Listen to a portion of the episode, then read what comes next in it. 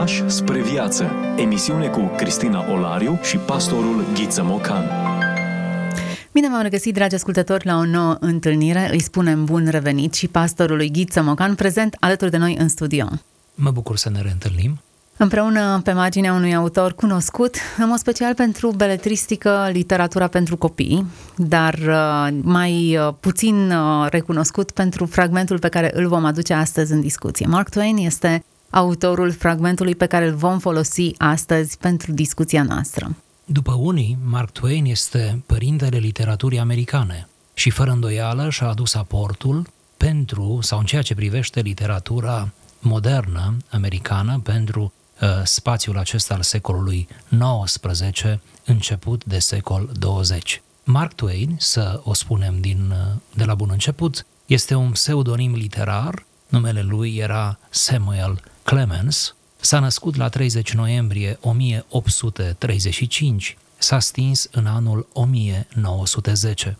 A fost scriitor, publicist, antreprenor, satirist și umorist american și se prea poate că Mark Twain a ajuns în conștiințele noastre în primul rând în această postură de satirist și umorist american. Să facem mereu diferența între adevăratul umor sau uh, satira și umorul de proastă calitate, umorul vulgar, umorul care uh, produce strângere de inimă și un anumit disconfort, o anumită jenă. Ori uh, acest Mark Twain a fost cu adevărat un creator de umor, uh, iar um, scrierile lui, dialogurile, maximele, butadele lui au fost cu adevărat inspirate de la bun început și au rezistat peste timp. Mark Twain este citat de Uh, oameni foarte subțiri, de oameni din diferite domenii, am auzit uh, oameni de știință, uh, fizicieni, matematicieni care citează din Mark Twain, așa cum am auzit, bineînțeles, filozofi,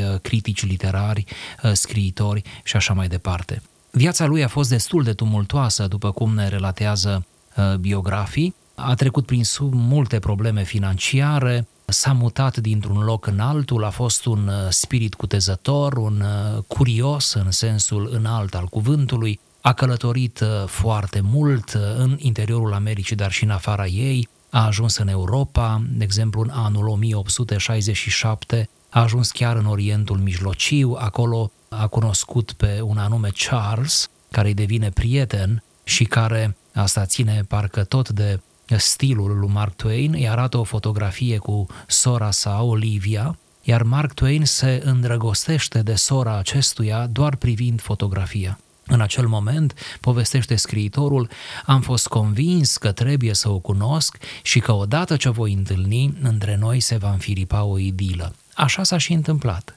Cei doi s-au logodit în 1869, în februarie 1870 s-au căsătorit uh, undeva în statul New York. S-au uh, stabilit după aceea într-un alt oraș, au avut copii împreună, au avut o căznicie fericită, lungă, relativ lungă, până la decesul Oliviei în anul 1904. Mark Twain îi va supraviețui și se va stinge, cum spuneam inițial, în anul 1910.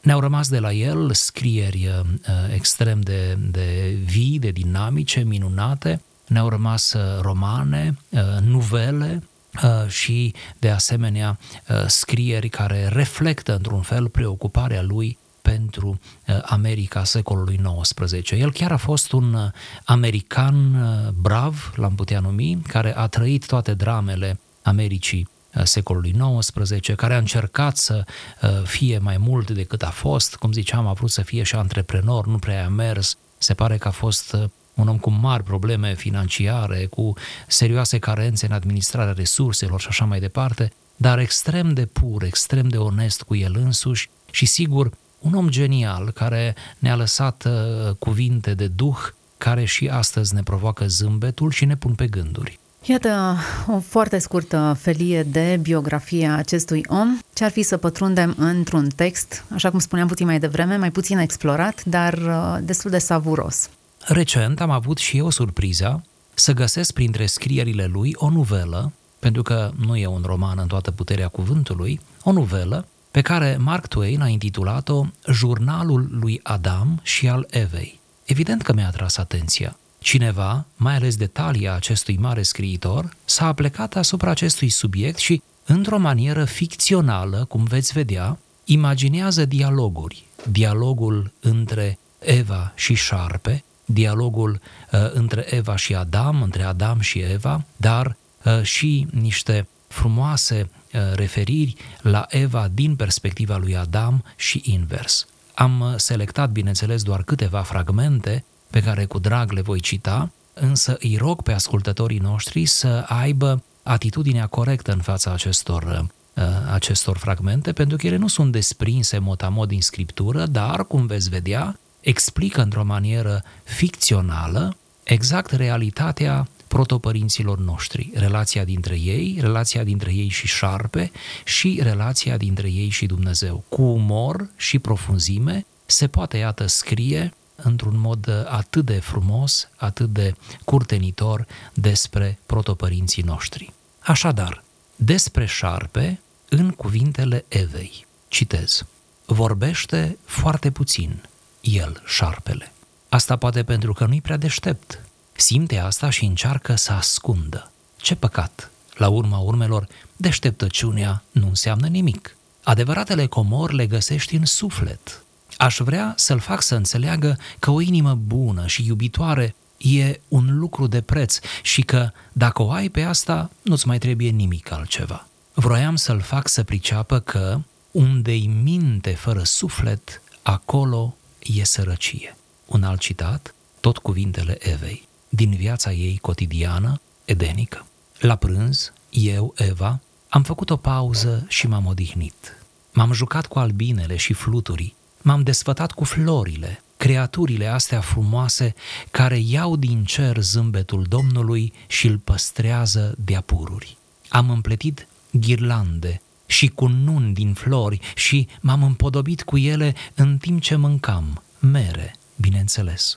Apoi m-am așezat la umbră, tânjind și așteptând, dar n-a venit el, șarpele. Iată un prim paragraf care vorbește despre felul în care Mark Twain își imagina, e ficțiune. Dar până la urma urmei, oare acest joc l-a făcut doar el sau nu la rândul nostru? Fiecare dintre noi am încercat să ne imaginăm ce s-a întâmplat acolo, cu ce și ocupa timpul zilnic Eva, care era atmosfera, care erau așteptările, cum pur și simplu cum trăia în acel spațiu edenic. Care dintre noi nu și-a imaginat Edenul? Chiar dacă rămânem la simpla lectură a Genezei, a acelor câteva versete despre Eden, cum nu ne ducem cu imaginația acolo? Cum nu ne gândim oare cum arăta o zi obișnuită din viața protopărinților noștri? Mark Twain a făcut pasul mai departe. El nu doar s-a gândit, ci a luat condeiul și a încercat să scrie și chiar a scris magnific. Ce avem aici, dragii mei, avem această cochetare a Evei cu șarpele, această prietenie stranie care va duce la cădere până la urmă, această victorie a șarpelui prin seducție asupra minții, asupra simțurilor Evei. Atât de bine descrie aici autorul cum Eva îl așteaptă pe șarpe și nu vine și se întristează Eva, pentru că îi cade bine întâlnirea cu șarpele. Ba chiar, potrivit primului citat, Eva îl subestimează pe șarpe, pentru că vorbește puțin înseamnă că nu e atât de inteligent, înseamnă că nu e atât de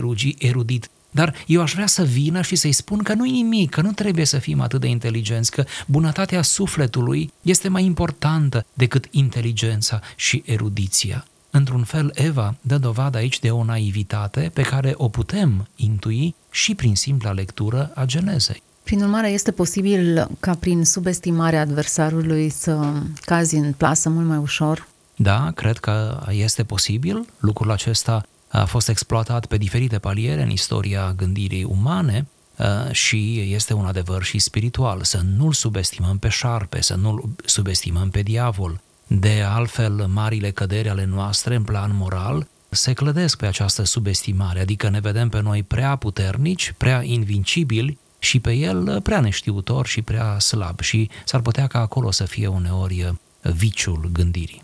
Deci, uh, Eva își petrecea timpul admirând albinele și fluturi, desfătându-se cu florile. Iubea frumosul, nu doar uh, noi acum admirăm frumosul și suntem fascinate și fascinați de frumusețea naturii, dar se pare că Eva însăși Și oarecum să nu fi uh, fascinat de frumusețea naturii când Dumnezeu însuși se uită și exclamă, este bine, este bun ceea ce am creat. Prin urmare, acest sentiment e perfect justificat și exprimat cum trebuie. Interesant că se pregătește în așteptarea șarpelui, se împodobește pentru întâlnirea cu el. Apoi m-am așezat la umbră, tânjind și așteptând.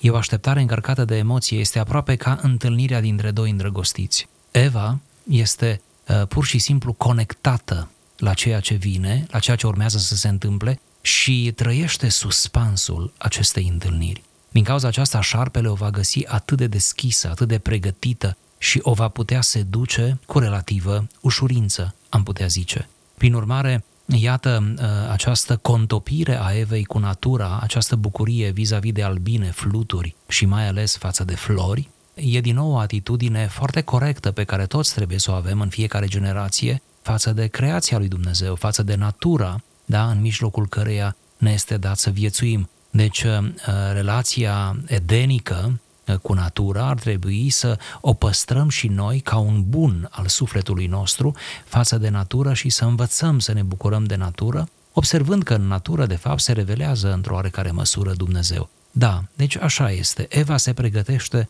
de întâlnire. Trăiește acel suspans aproape similar cu al îndrăgostiților. Este oare în natura noastră să cochetăm în felul acesta cu ispita?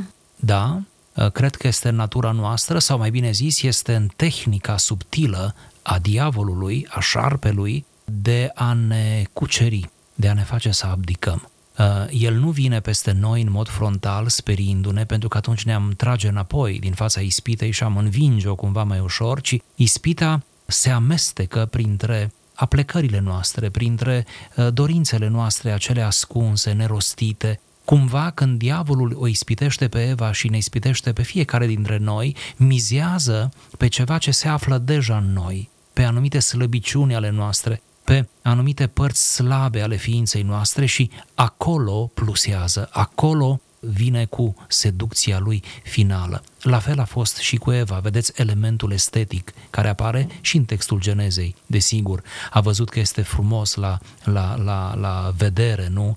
Plăcut la privit, deci acest element estetic element estetic pe care diavolul nu l-a inventat sau șarpele nu i l-a inoculat Evei, care era în Eva. Când cădem, cădem într-un fel pe mâna noastră, deși sigur ne supărăm pe diavolul și ne gândim cât este de pervers, cât de viclean e cel rău, pentru că, iată, iarăși ne-a făcut-o, dar cumva ar trebui să ne supărăm întâi de toate pe noi, pentru că ceva din noi a rezonat incorrect, nu? a rezonat cu ispita care a venit peste noi. Dacă am avea grijă la, la ceea ce trăim, la ceea ce simțim, la așteptările pe care ni le permitem, la entuziasmul pe care ni-l permitem, dacă am avea grijă la toate acestea, cred că am fi mult mai prudenți.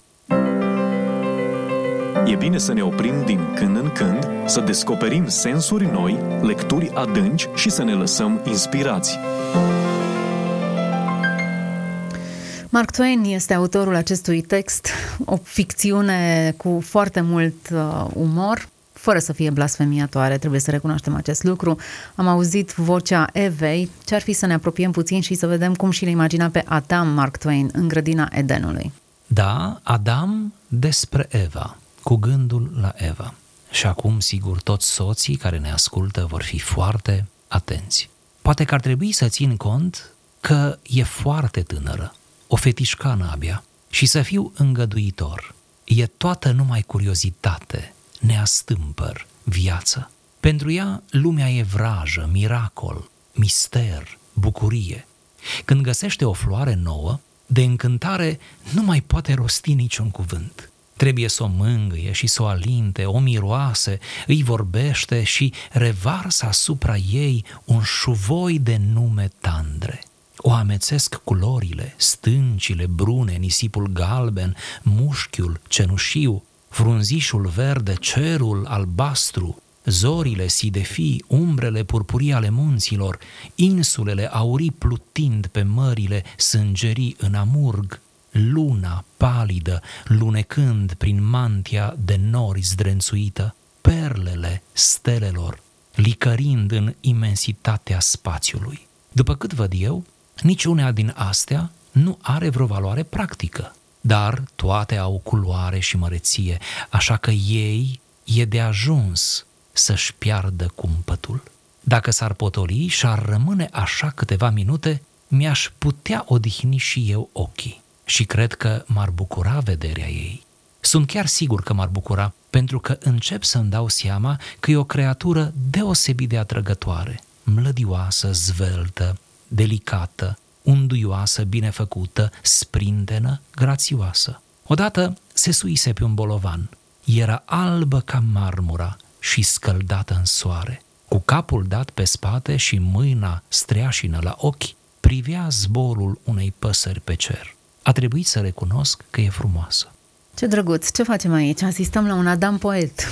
Așa e, cel puțin paragraful acesta așa ni-l descrie. Un Adam care vede uh, natura și o descrie în culori, în mirosuri și o așează în cuvinte cu un simț poetic, am putea spune. Ba chiar mai mult, un Adam care vede natura prin ochii Evei. Și mai mult, și mai mult. Un soț care își admiră soția și ce frumos să vedem asta, își admiră soția și recunoaște că soția lui, pentru că e femeie și e diferită structural, soția lui vede ceea ce el nu vede, apreciază ceea ce el nu apreciază, tresare înaintea unor fenomene care pe el îl lasă rece. Fragmentul, dincolo de poezia lui, de bogăția de metafore, sigur cum bine ați observat-o, fragmentul scoate în evidență într-o altă cheie ceea ce psihologii se străduie să ne spună prin manuale, anume că e o diferență structurală între bărbat și femeie și că pe fiecare dintre cei doi îi mișcă lucruri diferite și resorturile interioare sunt structurate altfel.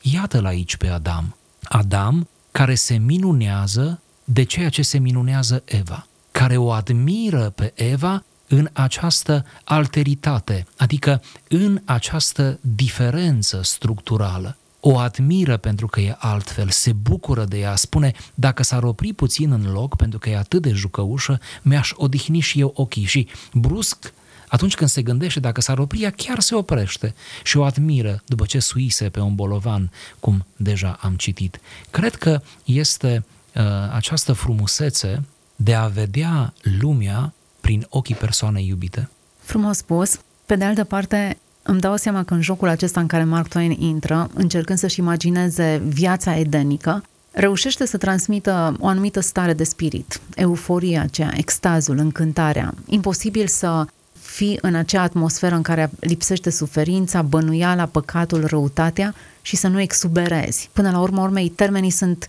maximal pe toate planurile, totul este exacerbat ca trăire, ca simțuri, ca, ca mod de percepere a realității. Toate sunt la nivelul acesta maxim. Nimic nu este mediocru sau sumbru sau întunecat sau nici tăcerea nu e lipsită de cuvinte. Totul respiră în paragraful acesta. Și până la urmă, urmei, în fiecare dintre noi există tânjirea aceasta după paradis și după Eden. Oare nu după acest sentiment de exuberanță și de plenitudine este tânjirea noastră?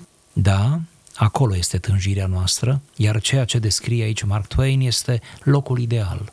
Edenul este maximum pe care noi ne-l putem imagina, în care nu ne mai aflăm, pentru că tocmai am fost izgoniți din Eden și trebuie să ne întoarcem, dar nu ne putem decât pe calea credinței, a sufletului, nu? Doar mintea noastră se mai poate întoarce în Eden, urcând spre sfințenia și prezența lui Dumnezeu, dar uh, cu siguranță toate descrierile de aici doresc să ne arate această lume a inocenței. Chiar și cel mai păcătos dintre oameni are uneori dorința tainică, dar profundă, a propriei inocențe. Sau, ca să formulez altfel, chiar omul care comite cele mai grosolane păcate are undeva, într-un ungher al sufletului lui, ceva edenic, ceva din Eden, ceva care ne urmărește ființial vorbind, ceva care ne va mustra pe de o parte și pe de altă parte ne va încuraja să dezvoltăm binele acela. Ne dorim ca propriile noastre familii să aibă o atmosferă numită colț de rai, adică un mic Eden.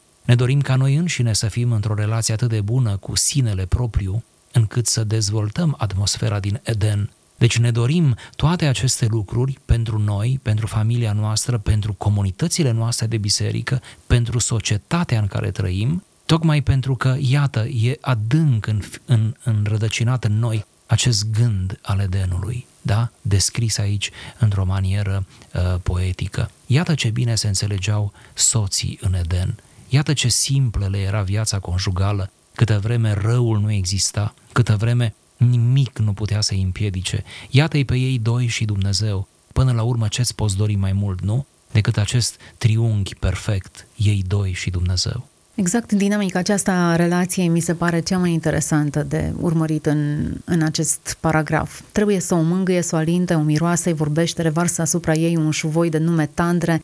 Ce-ți poți dori mai mult dintr-o dinamică a relației decât genul acesta de exprimare care vine natural, curge pur și simplu, nu e nimic forțat, nimic regizat, nimic impus, nici de o parte, nici de cealaltă. Lucrurile izvorăsc atât de simplu și de natural din ei doi și din felul lor de a fi.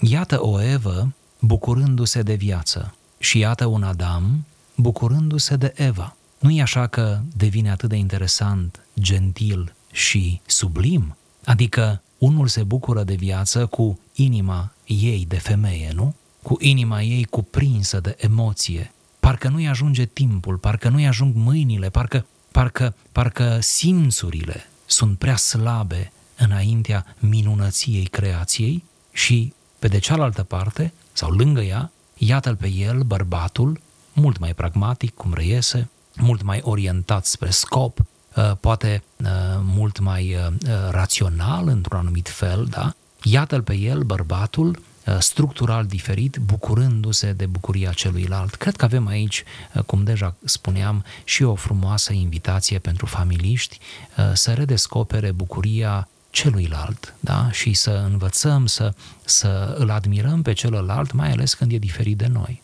Frumos, eu zic să ne să lăsăm pe Adam și să ne mișcăm puțin mai departe prin textul pe care ni l-am propus astăzi. Nu că am, n-am putea să mai vorbim încă mult și bine despre pragmaticul Adam care se bucură de o Eva mlădioasă, zveltă, unduioasă și așa mai departe, dar haideți să vedem puțin mai încolo prin textul pe care Mark Twain îl propune să-l parcurgem. Survine căderea și apoi cuvintele Evei, după izgonirea din rai. Când privesc înapoi, grădina îmi pare un vis. A fost frumoasă, neasemuit de frumoasă, încântător de frumoasă. Acum am pierdut-o și nu o să o mai văd niciodată. Am pierdut grădina, dar l-am găsit pe el și sunt mulțumită. Mă iubește cât poate, iar eu îl iubesc cu toată forța firii mele pline de pasiune, ceea ce cred eu este normal pentru sexul căruia îi aparțin. Dacă mă întreb de ce îl iubesc, descoper că nu știu și, de fapt, nici nu prea mă singhisesc să aflu. Cred mai degrabă că genul ăsta de dragoste nu e un produs al raționamentelor și statisticilor, cum ar fi dragostea unora pentru reptile sau alte animale. Cred că trebuie să fie cam așa iubesc anumite păsări pentru cântul lor. Pe Adam nu-l iubesc pentru cântul lui. Nu, nici gând. Cu cât cântă mai mult, cu atât mai puțin mă împac cu asta. Și totuși îl rog să cânte, fiindcă vreau să învăț să-mi placă tot ce-l interesează pe el. Sunt sigură că o să învăț, pentru că dacă la început nu puteam să suport, acum pot. Când cântă el, se acrește laptele.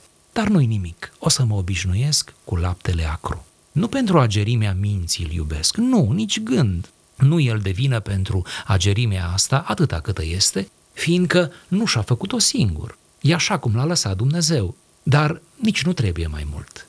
Intenția a fost bună, sunt sigură. Mintea o să îi se deschidă cu timpul, chiar dacă nu dintr-o dată. Și apoi nu-i nicio grabă, e destul de bun așa cum e. Nu pentru purtarea lui tandră și atentă sau pentru delicatețe îl iubesc, nu. Are lipsuri din punctul ăsta de vedere, dar e destul de bun și așa și se face tot mai bun pe zi ce trece. Nu pentru hărnicia lui îl iubesc, nu, nici gând. Știu că o are în el și nu înțeleg de ce o ascunde de mine. Asta e singura mea, mea mâhnire. Altfel e sincer și deschis acum. Sunt sigură că nu mi-ascunde nimic altceva. Doar asta. Mă doare să știu că are secrete față de mine și uneori gândul ăsta nu mă lasă să dorm. Am să mi-l izgonesc din minte. Nu o să mai tulbure fericirea care, altminteri, mai are un pic și dă pe din afară. Nu pentru cavalerism îl iubesc, nu, nici gând. M-a părât, dar nu-l învinuiesc. Cred că asta e o particularitate a sexului său și nu l-a făcut el. Sigur că eu nu l-aș fi părât niciodată, mai curând aș fi murit. Dar și asta e o particularitate de sex, așa că nu pot să mă laud, fiindcă nu eu l-am făcut. Atunci, pentru ce îl iubesc? Pur și simplu pentru că e bărbat. Așa cred. Are un fond bun și pentru asta îl iubesc. Dar l-aș iubi și fără. Dacă m-ar bate sau mi-ar arunca vorbe de ocară, l-aș iubi mai departe. Sunt sigură. E o chestiune de sex. Așa cred. E puternic și chipeș și îl iubesc pentru asta, îl admir și mândră de el, dar l-aș iubi și dacă n-ar avea niciuna din calitățile acestea. Dacă ar fi urât, tot l-aș iubi. Și dacă ar fi o stârpitură, l-aș iubi. Aș munci pentru el ca o sclavă, m-aș ruga pentru el și aș veghea lângă patul lui până când mi-aș da ultima suflare. Da, cred că îl iubesc pur și simplu, pentru că e al meu și pentru că e bărbat. Bănuiesc că n-am niciun alt motiv. Cred, prin urmare, că e așa cum am spus de la început. Genul ăsta de dragoste nu e supus raționamentelor și statisticilor. Ea vine nu se știe de unde și nu se poate explica și nici nu-i nevoie. Așa gândesc eu. Dar sunt numai o fetișcană, prima care a stat să studieze această problemă și s-ar putea, în ignoranța și lipsa mea de experiență, să nu fi înțeles bine. Suntem ce consumăm. Hrănește-ți mintea cu adevărul ca să trăiești autentic. Asculți emisiunea Pași spre viață cu Cristina Olariu. Trebuie să spun că acest text savuros ne duce spre finalul uh, ediției noastre și că a zburat această jumătate de oră. Nu ne rămâne foarte mult timp să comentăm paragraful pe care l-am citat, dar totuși ar trebui să punctăm câteva lucruri. E ficțiune 100%, dar are câteva adevăruri pe care nu ne strică să le luăm în calcul. Da, iar marele adevăr este iubirea necondiționată a ei pentru el. Îl iubesc nu pentru calitățile lui, nu pentru ceea ce face sau nu face. Dacă ar fi să-l analizez, spune Eva, printre rânduri i-aș găsi multe slăbiciuni, dar îl iubesc pentru că e bărbat. Îl iubesc pentru că mi l-a dat Dumnezeu. Îl iubesc pentru că e așa cum l-a creat Dumnezeu. Îl iubesc pentru ceea ce este, nu neapărat pentru ceea ce face. Avem aici o afirmare, sigur, ficțională, plină de metafore, dar avem aici o afirmare atât de frumoasă a iubirii heterosexuale, a iubirii naturale, normale, frumoase, așezate între o femeie și bărbatul ei, soțul ei. Avem aici o chemare la fidelitate, o chemare la aprecierea bărbatului, la respectul cuvenit, nu? Pe care trebuie să îl acorde soția soțului ei. Avem aici o pagină de normalitate. Frumos, cred că ar merita să discutăm jumătate de oră pe marginea acestui paragraf. Din păcate, nu mai avem timp. Însă există o singură idee cu care vreau să mă despart. Diferența dintre paragraful anterior în care totul era perfect și aici introducerea unor elemente care vorbesc aproape bun. Aproape bun. Ce trăim, frumos, nu? Învățăm, Aproape bun. Învățăm să trăim cu mai puțin, învățăm să ne mulțumim cu ceea ce avem, învățăm să fim fericiți cu puținul sau cu minusurile pe care le remarcăm. Dacă până atunci exuberanța și uimirea Evei era în fața perfecțiunii și a lucrurilor la cote maxime, acum învață să trăiască în absența lucrurilor sau observând minusurile și detaliile care lipsesc din peisajul ei. Exemplu bun de a învăța să trăiești cu ceea ce nu ai și a observa că totuși ești binecuvântat în multe pe care le ai. Ne oprim, din păcate, aici. Oare numai eu simt regretul că se oprește așa de brusc această emisiune și că iar mai putem da, continua? Da, și eu regret, probabil și ascultătorii noștri, și dacă îmi dați un ultim cuvânt, aș vrea ultimul cuvânt să fie iarăși un scurt citat. La 40 de ani după izgonirea din rai, Eva spune, ruga mea, dorința mea fierbinte, e să trecem împreună peste pragul acestei vieți. E o dorință ce nu o să piară niciodată de pe pământ. O să se lășluiască în sufletul fiecarei soții care iubește până la sfârșitul timpurilor și o să poarte numele meu. Dar, dacă trebuie ca unul din noi să plece mai întâi, ruga mi este să fiu eu aceea. El e puternic, eu sunt slabă.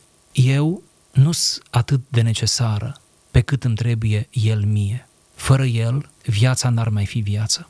Cum aș putea o îndura? Ruga asta e și ea nemuritoare și o să dăinuie cât o să dăinuie stirpea mea. Sunt prima soție și în ultima soție o să mă repet.